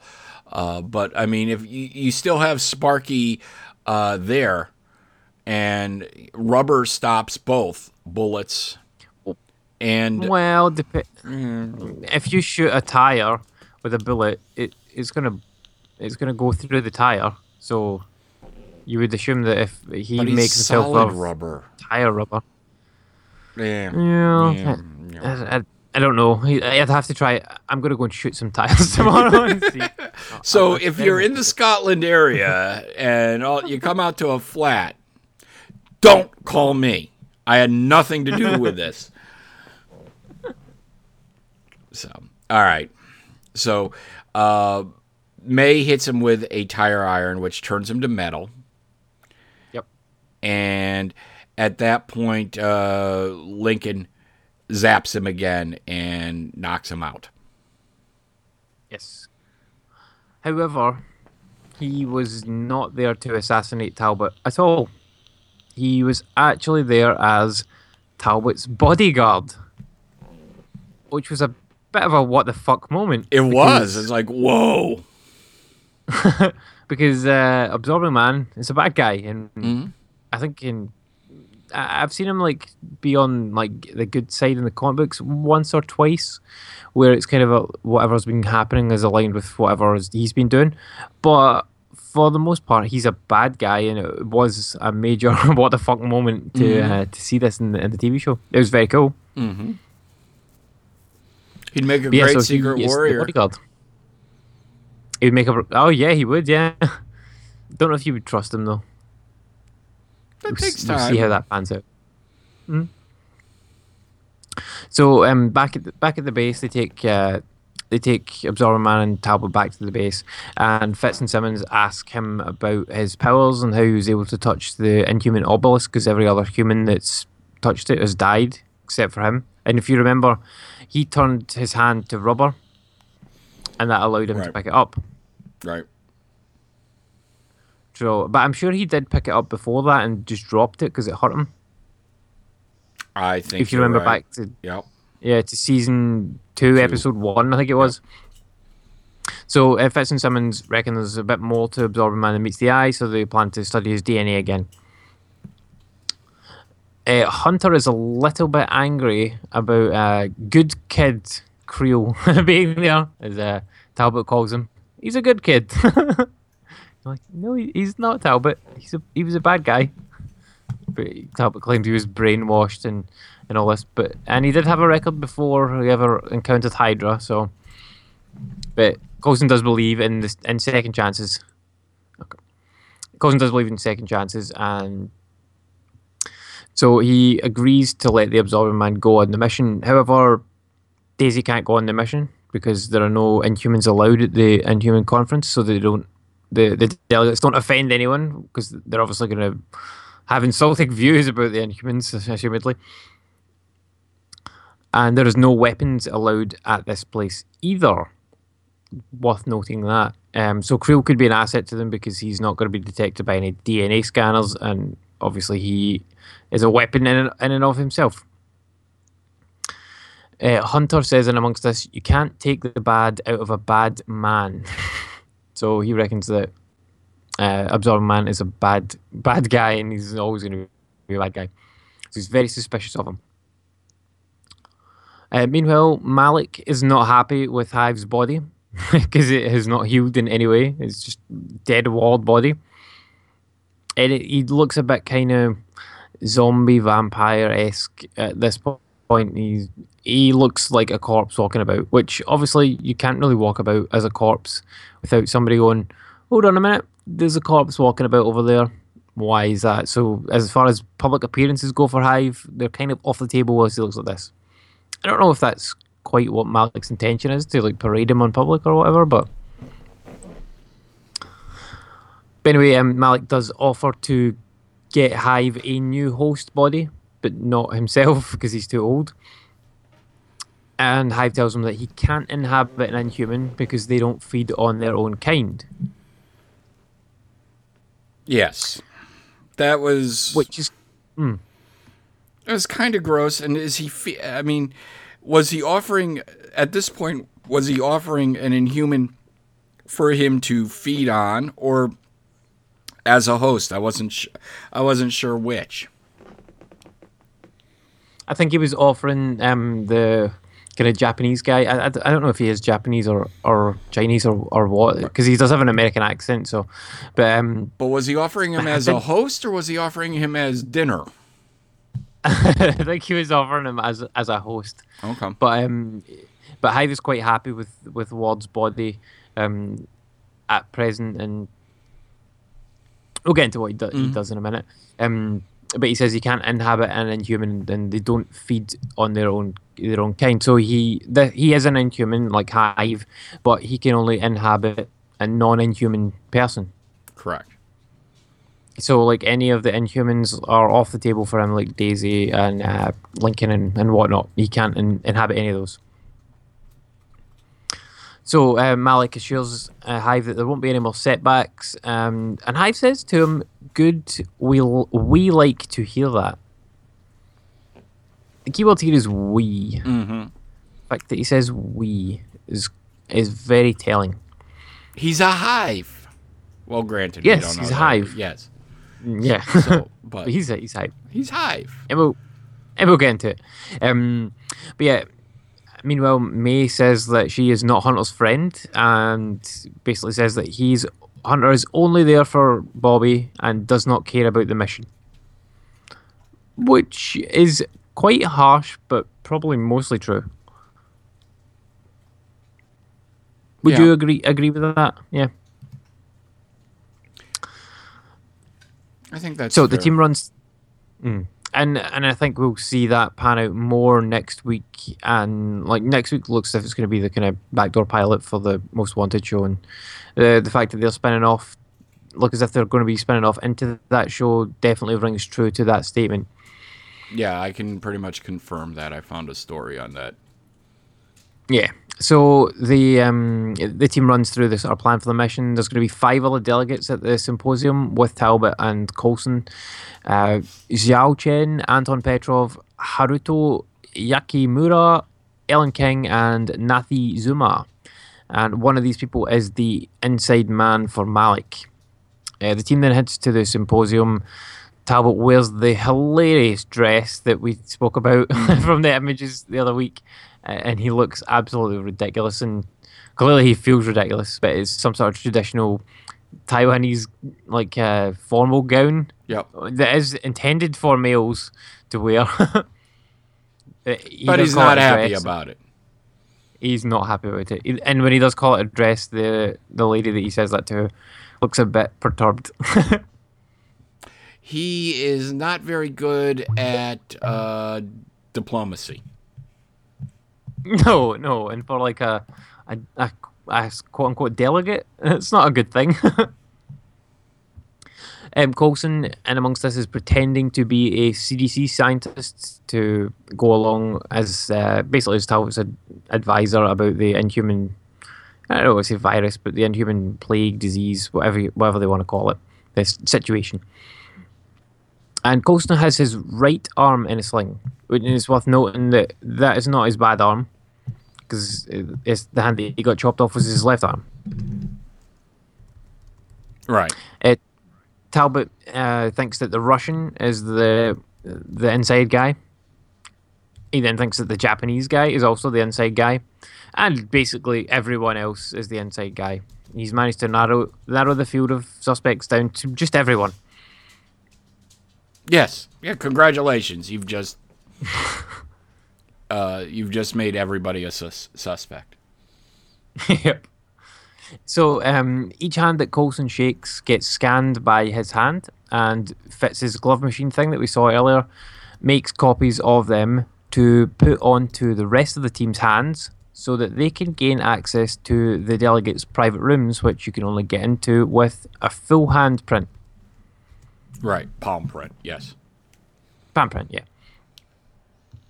Uh, Malik tells the uh, Japanese inhuman guy not to leave Hive's side, but immediately after Malik leaves, Hive tells him and the glasses guy, Lu- I think he's- I'm pretty sure that guy's name's Lucio, to go and get him It five is live Lucio, humans. I did look it up. Yeah. Yeah. And the, those guys, they don't even question it. They just go, yeah, okay. And like Malik, certainly, maybe not the, maybe not Lucio, but certainly the other guy, Malik is his boss, and it looks as if he's been working with him for at least a, a while. And the fact that Hive can just tell them what to do, and they're just like, yeah, let's do it, is is quite interesting, and, and I think it's quite telling for the the direction that Hive is going to take. Uh, so meanwhile, Daisy and Lincoln, instead of going on the mission, they train for Lincoln's agent assessment at the cocoon that's coming up. Uh, no powers, just fighting, flirting, and fucking Simmons interrupting them before they can get down to any business. Uh, Lincoln is required in lab for his inhuman expertise. And that that scene, what did you think of that scene where they were like they were fighting in that? Um, I guess you could say uh, different type of foreplay than the type I prefer. Um, Yeah. uh, the it, it, it was it was I, I guess I would say I was amused by it because yes, Simmons is the cold shower uh, that both of them needed. It was very, it was very funny. And Simmons just pops up and she's like, "Yeah, sorry to interrupt, guys, but There's other work stuff to be going." done. yeah. Time to work. You can play later. Eh, so yeah, we then get the this uh, symposium uh, where Talbot says it's nice to put a series of faces to all these unpronounceable names. I think I just proved that all the names are pronounceable, even even by a Scottish person. yes, there we go. Yeah. And most Uh, people Coulson- can't understand a word you say most of the time anyway. So Exactly. Uh, Coulson explains uh, what Inhumans are and like the problem and the benefits that they could have and whatnot. And the team, the, Shield team, listens in to the conversation that goes on as they infiltrate the delegates' rooms using the hand, uh, the the kind of thing. Uh, Petrov, the Russian guy, wants to create a sanctuary for Inhumans, and the delegates kind of discuss this and argue a little bit about putting them all in the one place and about letting the Russians have control over these uh, potential weapons. Mhm. Uh, Hunter is in the Australian ladies' room, which I think her name was uh, Kelly. Uh, All right. El- sorry, Ellen King. Ellen King. Ellen King is her name. Okay. Yeah. For a minute there, it, it- that just came out wrong. The Australian delegates room. You, Australian ladies' room just sounds weird. Right, okay. Right. Australian delegate. Yeah, the Australian delegates room. There. It was the King. But he decides to go off mission when he sees uh, the absorbing man abandoning his post, seemingly. And he just goes and chases after him. He's like, "Oh, uh, the absorbing man's running away. I'm going after him. Fuck the mission. I don't care about it. That guy tr- killed two of my friends before. He killed Zena's mum, if you remember, as well as uh, the guy that was with her at the time. And Hunter is not happy with him and wants to get revenge on him, basically. So he goes after him. Uh, meanwhile, back at the base, uh, Simmons puts some Terrigen on Daisy's blood, and we see Terrigenesis, as expected. But if they add Creel's blood into the mix of this, it stops the process and breaks it down. So basically, Creel's blood, blood could be used as a vaccine against Terrigenesis. So if you put this vaccine into people, it would stop them from becoming inhumans if they have the gene. Right. However, it cannot reverse the change if it's already happened, but it could stop it from happening ever again to anyone else. Which is kind of interesting, and I don't, I don't know if you ever saw like the, uh, the X Men movies, the kind of original trilogy of them, because they did do something like this. In that they had a, a mutant who was able to create a quote unquote cure, and the government offered it up to people, and then and then like uh, almost immediately started weaponizing it and that's definitely the fear for the Inhumans that uh, this would start to be weaponized. Yep. So Because then- delegate it- said, that's like- all government does is weaponize anything good. Yep, absolutely. So yeah, the the delegates decide that they want to vote on the sanctuary, and the uh, the Australian delegate sends an encrypted message, which May manages to decode, and it says, "Move him now." Obviously, Hunter is away searching for Creel, so they have to they have to send Bobby to uh, get into her room instead. Um, whilst Hunter searching for he finds like a bunch of goons guarding the truck. Now, Bobby goes to the Australian delegate's room very easily. She just climbs around a balcony and like climbs through an unlocked window. My question is, why did you need the handprint if the window was unlocked? you could have just climbed up the side of the building. You could have got into the like helicopter down, parachute down to the top of the building, and just climbed down and in through the window. Not, not bothered with any handprints. Well, I'm Like- sure there is a no fly over the the building itself. Uh, it's probably a no fly zone, and certainly this was this was Im- improv. You know, this wasn't the plan. This is when the you know when the plan uh, goes to shit. We got to make a new plan, and that's you know Yep. that's what Shield does. That's That's their jam. does, according you know according to Mac. Um, so doing that uh, wasn't uh, you know that's not the way they planned on infiltrating the base. I guess is the best way to put it. They had a plan in place, and Hunter fucked it up. Yep, absolutely. and so Bobby manages to get in through this window and blows open the safe. Um, basically, she finds out that this uh, Australian delegate has an inhuman locked up and sedated for military experiments. Now, um, we we could get into that later because it does mention this person again later on. Uh, Hunter, however, whilst that's going on, finds a boy in the truck who is inside one of the gel matrices, which are usually reserved for inhumans. Uh, but he doesn't get much of a chance to poke around at it because Creel appears behind him and knocks him out. Uh, at the symposium, Talbot announces the postponement of the vote and tells the guards to arrest the traitor that's in their midst, who he declares as Phil Coulson. Dun dun dun. And he shows that, yes, dun dun dun, Talbot has betrayed us, the asshole. and he shows the delegates the proof of Coulson's spying, which is the fact that he's been poking around in the rooms while they've been in this meeting. Which you can say, okay, fair enough, but you fucking knew about it. like, you went along with this the whole time. Why is he suddenly turning on them? It was it was very curious and like if if you remember the that episode of Agent Carter where Thompson had all his twists and turns, mm-hmm. this is how you do an episode of twists and turns right, and you don't confuse people because we knew like when the twist happened, you knew what side he was on and why he was on that side, and then when it, when the other twists happened like earlier in the episode, it made sense. Unlike in unlike in that episode, which I still haven't managed to work out who, what side he was on at what point. But yeah, um, at this point, uh, Malik enters and declares that Phil Coulson is the director of Hydra, which again was a bit of a, a holy shit moment. Like I can't believe they're like trying to pitch Coulson as being the director of Hydra to take the heat off of uh, Malik. And so Talbot is obviously the inside man. Coulson is like, "Yep, you're the inside man," and he just turns to him and says, "Kumbaya."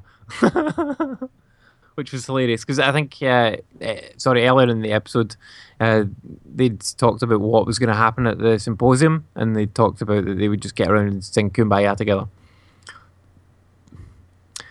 Now Hunter, uh, Hunter then comes to, having obviously been knocked out by the Absorbing Man, and he's got a few good uns standing over him, pointing guns at him, and he says, and he says that he's going to steal the guns off the guys. Um, May appears to help him, and him and May take out the guns. They, they obviously work out that Malik is holding Talbot's son hostage, and that's why Talbot turned on them. Uh, the guns that the Hydra guys have, however, they can't use them because they've got print detection, so they've got no weapons, and they have to face off against uh, all these armed Hydra guys unarmed. Well, not strictly true, because Bon Appetito, Hunter has brought the weapons, and uh, when he when he produces the weapons, Bobby says, "I love you," and May says, "I don't hate you quite as much," which I thought was brilliant. Oh, I thought she said I don't love you as much as. Bobby- Yep. What the hell's going on tonight? You there? Back. Okay. Uh, I Hello. yeah, I'm here. Can you hear me? Hello. Andy? Chip.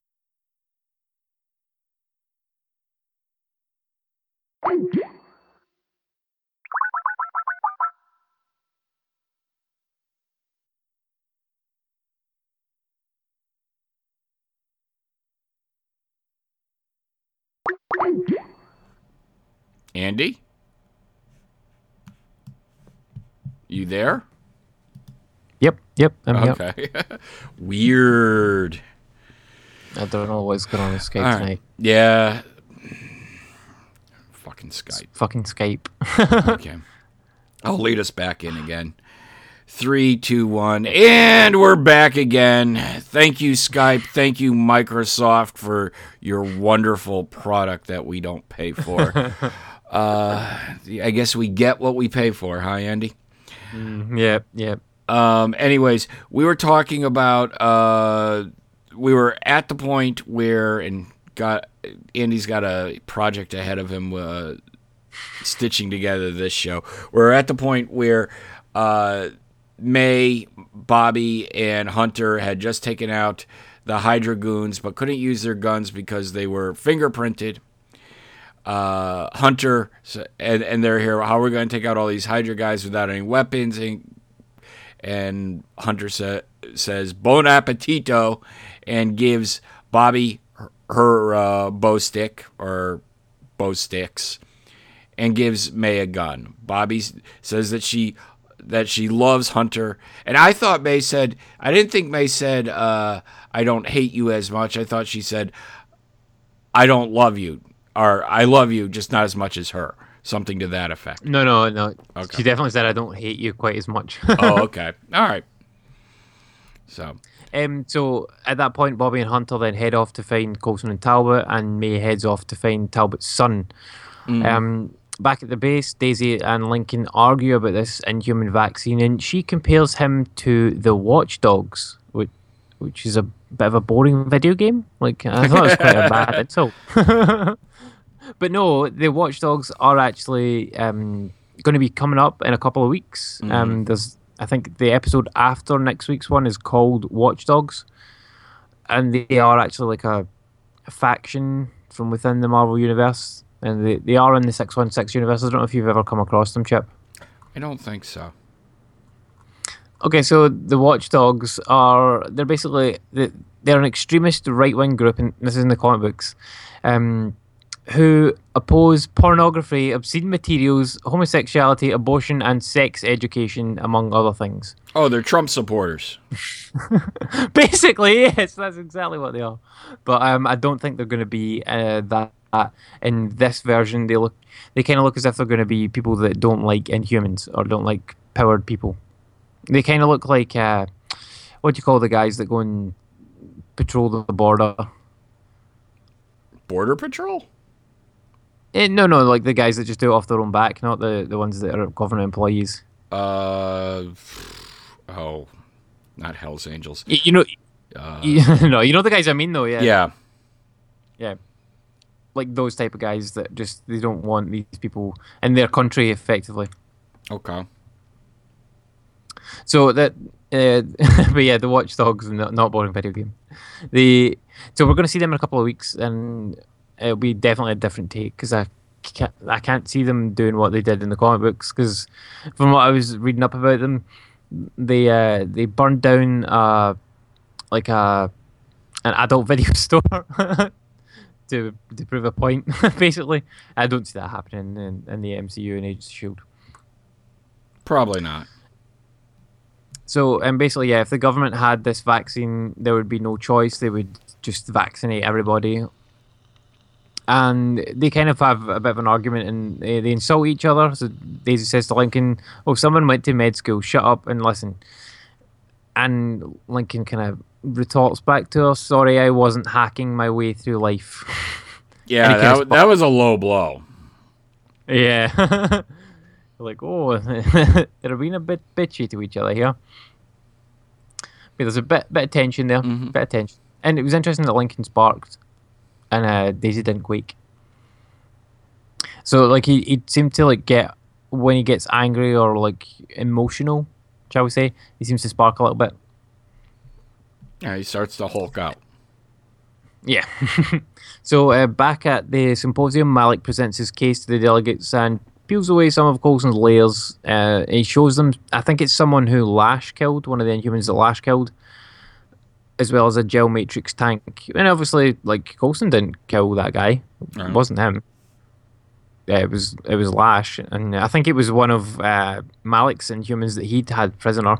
And the gel matrix tank thing was not Coulson's idea at all. It was uh, the ATCU that came up with that. Correct. Now, um, Malik then locks up Coulson until the officials arrive. Uh, we then see Hive examining his five humans, who or the two guys brought to him, and they're they've been frozen in place by Lucio, who's the sunglasses guy. they are. It's mentioned that they are innocents, but they will serve the greater good by screaming. now the I guess uh, that's one way of putting it. yeah, the uh, the Hydroguns take Coulson's hand off of him and handcuff him to Talbot, who did not get the deal that he was looking for because Malik told him that he would give him his son back, and obviously Malik, being a Hydra bastard, uh, reneges on that deal and decides that you'll just you'll just kill Talbot. It's easier that way. Makes Um, sense. Malik- Yeah, definitely. Tie up all the loose ends. Uh, Malik tells Coulson that he's building an army, and Coulson's like, "Well, there'll be one to oppose you." It's like it doesn't matter. and uh, Malik tells his goons to kill Coulson and uh, Talbot, but they don't get the chance to because Absorbing Man to the rescue. Absorbing Man busts in, absorbs a, I think it's a clay pipe, and takes out the two goons that are there and rescues them. And Coulson, on the way out, gets to say the immortal line, "Give me a hand," which was hilarious. And uh, Talbot grabs his hand, and yeah, I think he was a bit creeped out by it. He's like, "What am I supposed to do with this?" and he gives it back to Coulson. Now, um, Bobby and Hunter, meanwhile, get shot at by some goons, and they take them out with a gong Yep. which was very funny. And Absorbing Man pops up and saves Hunter just as he's about to get killed. And Hunter says, "Well, that doesn't make us even." Uh, Absorbing Man also takes off Talbot and Coulson's handcuffs.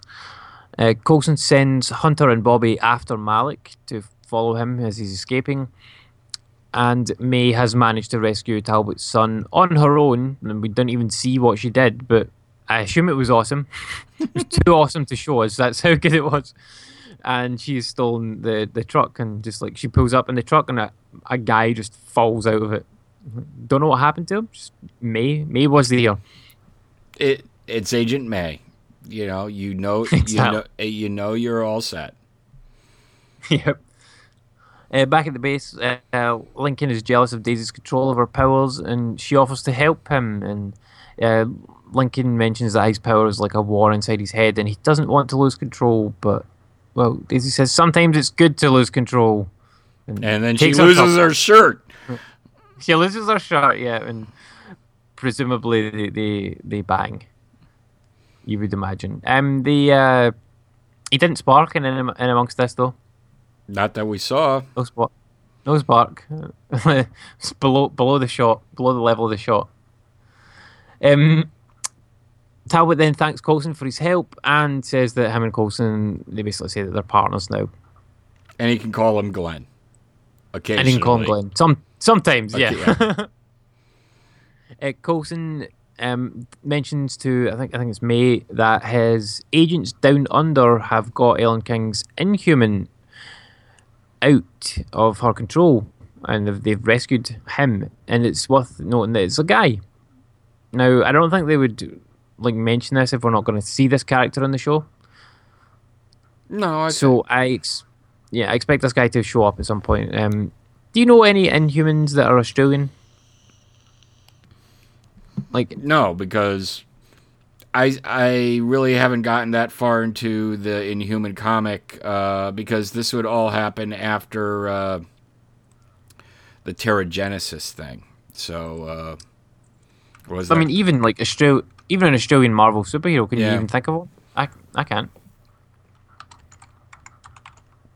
no, I can't. No, like I can't think of anyone at all. Is, there was a Tasmanian devil, but I don't know if that was. Uh, I, I'm not talking Warner Brothers, um, but I don't know if that was uh, Marvel or DC. I don't know. I mean, like the only Australian one that springs to mind is Captain Boomerang, but that's DC. That's Uh, oh Captain Boomerang, yeah.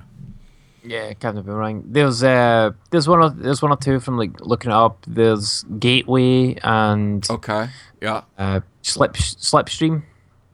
All right, nobody major. that I've never heard of those, ever. never come across them. But maybe we can maybe we see those people. Who knows? Okay, so they've, I think we'll get we'll get to see who that is later in the season, though. I don't think they would bother mentioning it unless it was going to pop into the show. Now, um, Coulson, uh, reckons that Malik is reporting to somebody or something higher. Now, I don't know where he got that from, because for me, all the scenes involving Malik that Coulson saw, hundred percent Malik seemed in charge. Didn't seem to me like he was like under the thumb of anyone else. I don't, I don't know if you felt that. Yeah, I was. I, I thought that was a reach. In terms, Yeah, in terms of, so how did you figure that out?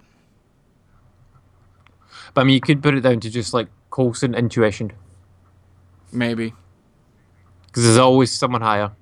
Yeah. Oh, there always has been, certainly up to this point. But I mean, he goes as far as saying Malik was supposed to be the last head of Hydra, It, yep, yep.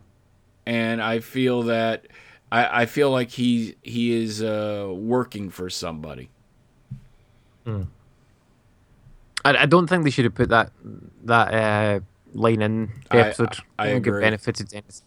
Yeah, I don't think it benefited anything at all to the episode, and it kind of just like throws confusion on things.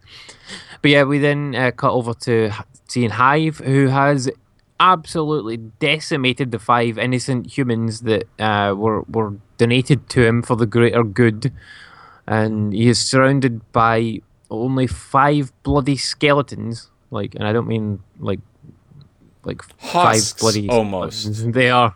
Yeah, they're just like skeletons soaked in blood. There is no skin or tissue or anything left on them. They've been they've been stripped clean of of all muscle tissue and everything. But in amongst this kind of ritual thing, uh, it ha- has managed to heal Ward's body. So he is now not looking like a zombie or a vampire. He is back to looking buff Grant Ward. He is covered in like I don't know goo or spunk or whatever. I don't know what it is. Uh, I don't know if there was a cocoon involved in this or what happened, but he's covered in some orange goop stuff, and he's now back to buff Ward. However, I don't like his I don't like his personality as Hive. I don't like the Hive personality. It's very strange. But it's a bad guy, so you kind of expect that. I want I want the original Grant Ward back. Agent Grant Ward. That one. He's never coming back, Andy. He's dead. He's dead. Maybe there'll be a clone of him somewhere. That's who's in the yellow tube. The Grant Ward. That's clone. it, yeah. Who has the power of Thor? now, um, in the after credit scene, we see uh, Malik giving Petrov, the Russian delegate, a lift home in his jet and discussing the, the possibility of getting this uh, inhuman sanctuary off the ground. And with Malik's help, the guy reckons he can do it. We pan to below the floor and we see that Bobby and Hunter are stowed away in the belly of the beast. And that's the end of that episode. Yes. So what did you think? I thought it was a pretty good episode. Um, like like I said, they did twists and turns the right way. They they made it. It, it was understandable. It wasn't wasn't too confusing, and the characters had clear motives for what they were doing. Like as opposed to what happened to Agent Carter a few weeks ago. But yeah, I thought it was a really good episode. It was cool to see the Absorbing Man back. His powers worked really well. Um, the thing I did like when the Absorbing Man was like, I think I think it was a clay pipe or something of of that type. When he spoke, when he was turned to clay, his voice was modulated differently. Okay. Yep. I, I don't know if you noticed that, but like his voice sounded different to Yes. when he turned back to, to normal skin, and you're like, oh yeah, that's like a cool little touch. Which they didn't they didn't necessarily have to do that, but I thought it added just like that wee wee bit of, of coolness factor for me. Um, and it was interesting to see him act as a kind of hero character. Yeah, um they're set it, it makes for an interesting setup. I think this is kind of uh the new team bonding episode to an extent because we got uh you know Coulson and Talbot to become buds and quote unquote partners. And I think that I think there will be a great dynamic there because I love both characters. Yes, absolutely. um, especially with Hunter leaving probably probably next week. Um, So I think uh, you know having, and I've always liked the interaction between uh, T- Coulson and Talbot when they were uh, when they were kind of frenemies in the past. Yeah. So uh, seeing this was seeing seeing their relationship move to the next step and actually become allies was pretty cool. The absorbing man, uh, you know, I as a quote unquote hero is interesting. And you know, it wasn't until we started talking it out uh, during tonight's show that it's like he'd be, he'll be an awesome secret warrior. yeah, definitely. Uh, he's got a cool power. It's easy to understand, and it's a recognizable character from the comic books.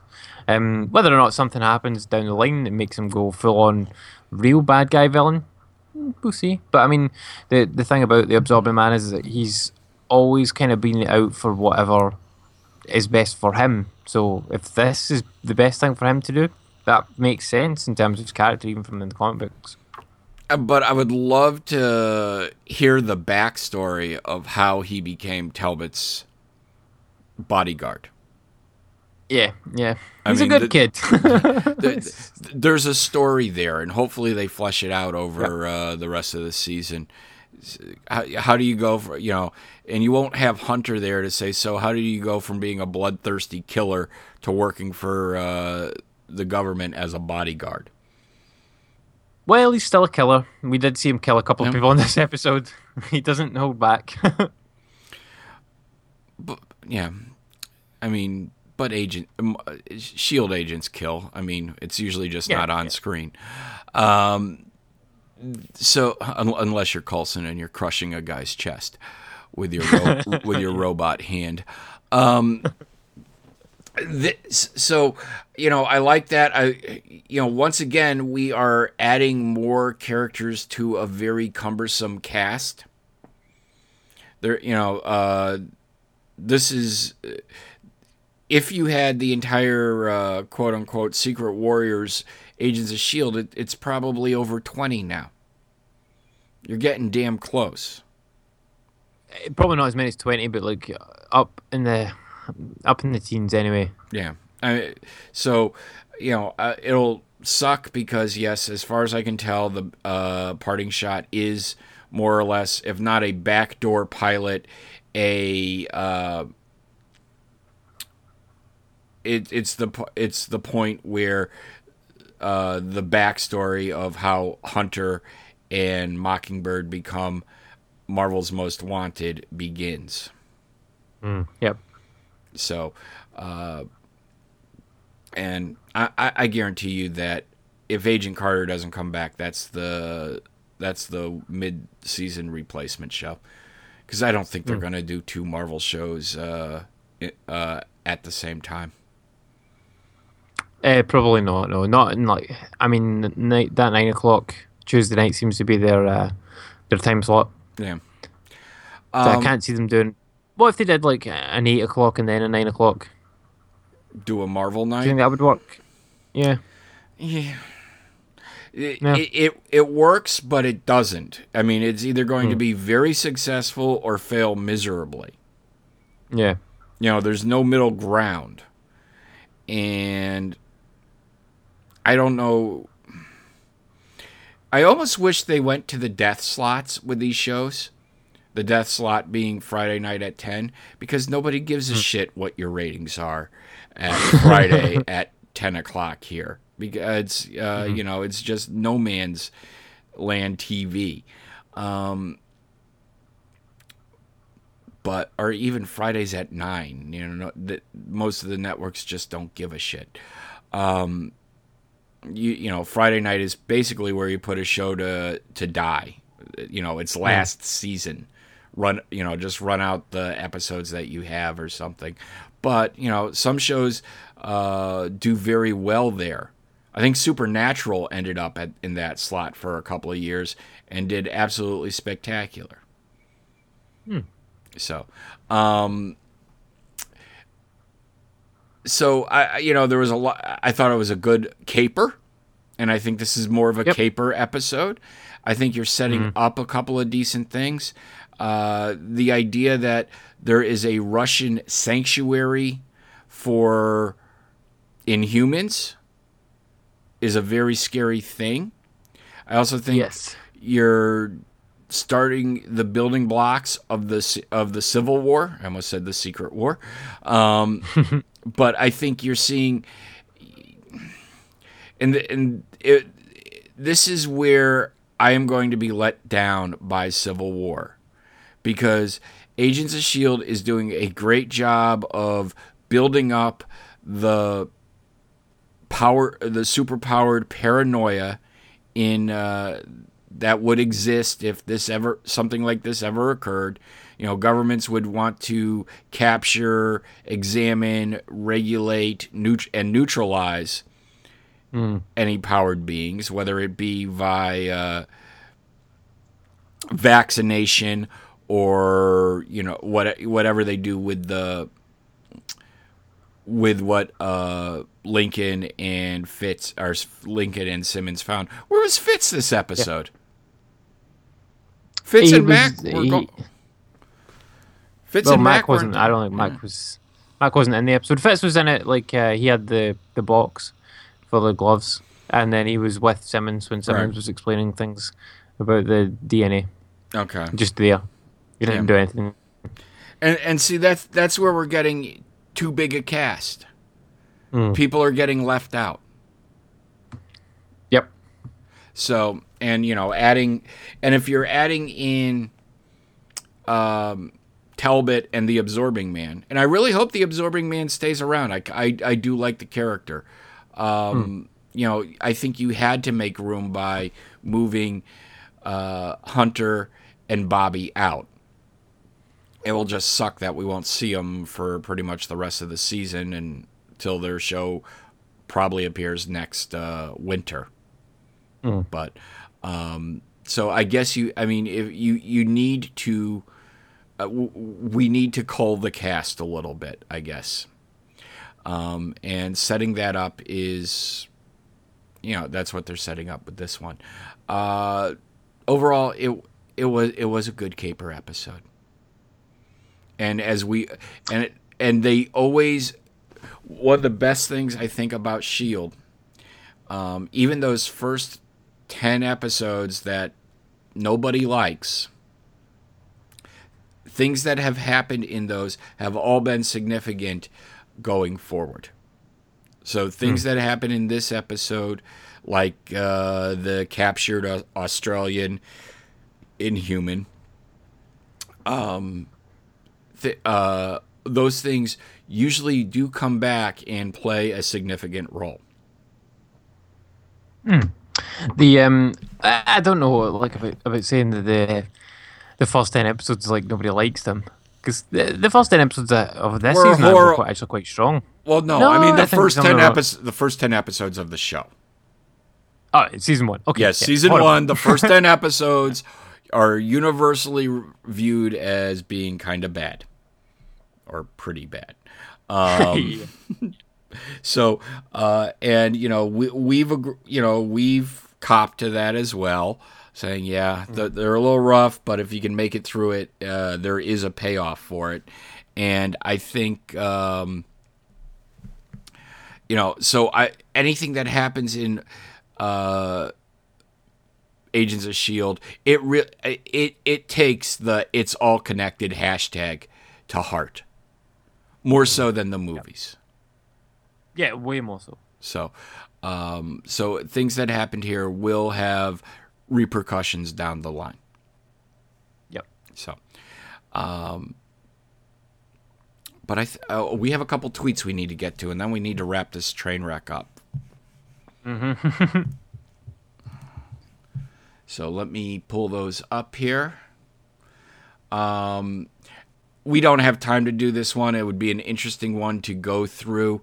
Uh, apparently, USA Today did, uh, in honor of March Madness, which is a huge bas- college basketball tournament over here, Andy, which most Okay. offices have huge office pools. Uh, and I'm not going to go into all the details of it. But March Madness starts this tomorrow, Thursday. Yes, Thursday, and goes pro- for the next three or four weeks. I can't remember how long. Uh, But what they did was there, and uh, Batman v Superman appear uh, premiering in two weeks or next week. Uh, the mothership put together the Ultimate versus DC bracket, and like I said, we just don't have time to do that tonight, Tim. Something if Yeah. something to think about down the road, March Madness or not. He also said, uh, asked if the Inhuman Cure could be part of the Civil War tie-in. It would be nice, but I don't think it's happening. I don't think. Uh, I think the the move the movie universe is moving further and further away from the television universe.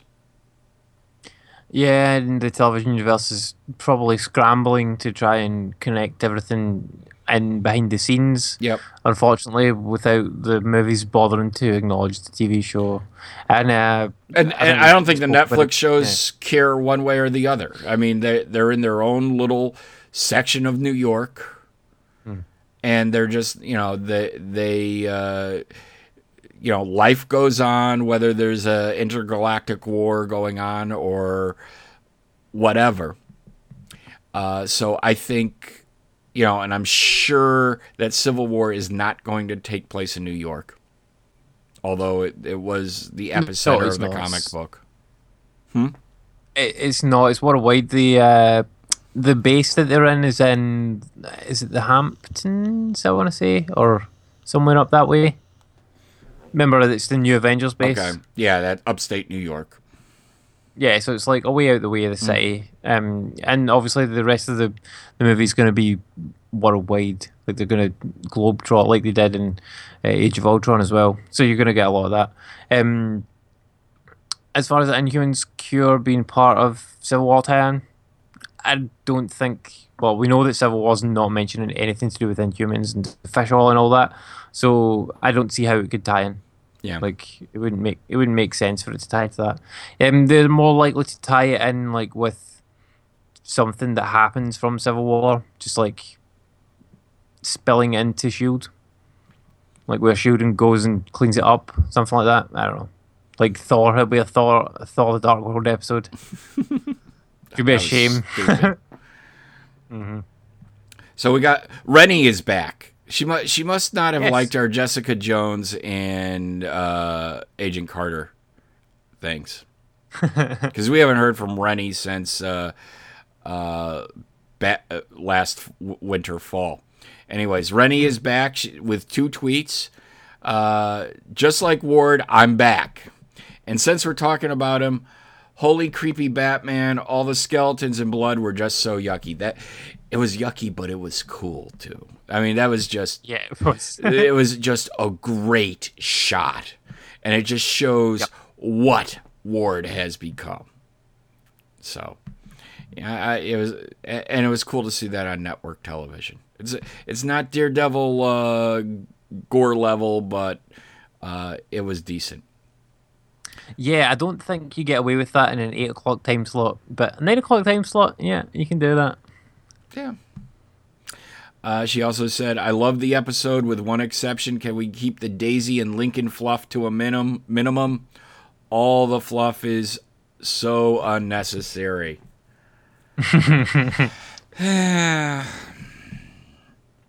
I guess I kind of agree with her. I really don't want to.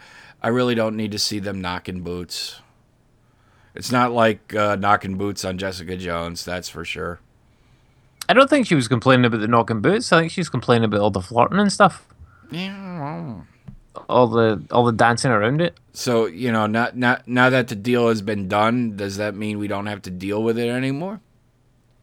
Yeah, and now you're gonna get all the kind of the cute moments of them glancing at each other across the uh, the lab.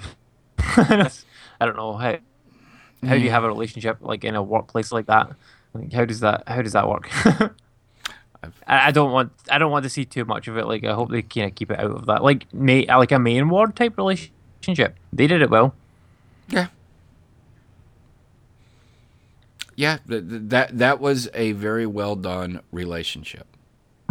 Yes. So they were able to keep it professional, but uh, that was between two agent, uh, two uh, lifelong agents that had been gone through the entire Shield protocol and were mm. hardened and you know seasoned veterans. Here we got raging hormones. yep. So that about it, Andy. Yeah, I think that about covers it for this week. All right. So when your hormones aren't raging, where can people find you, Andy? So you can find me throwing all of my hormones at Ali every Tuesday.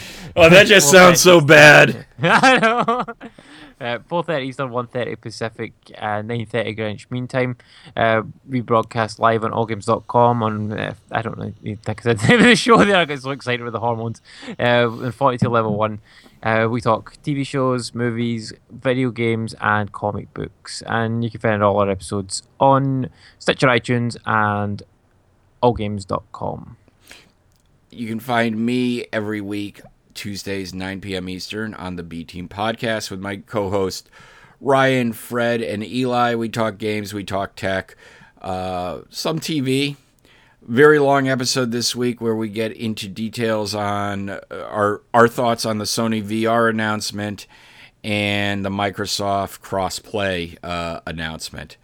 Uh, Fred and I really go deep into both of those topics this week.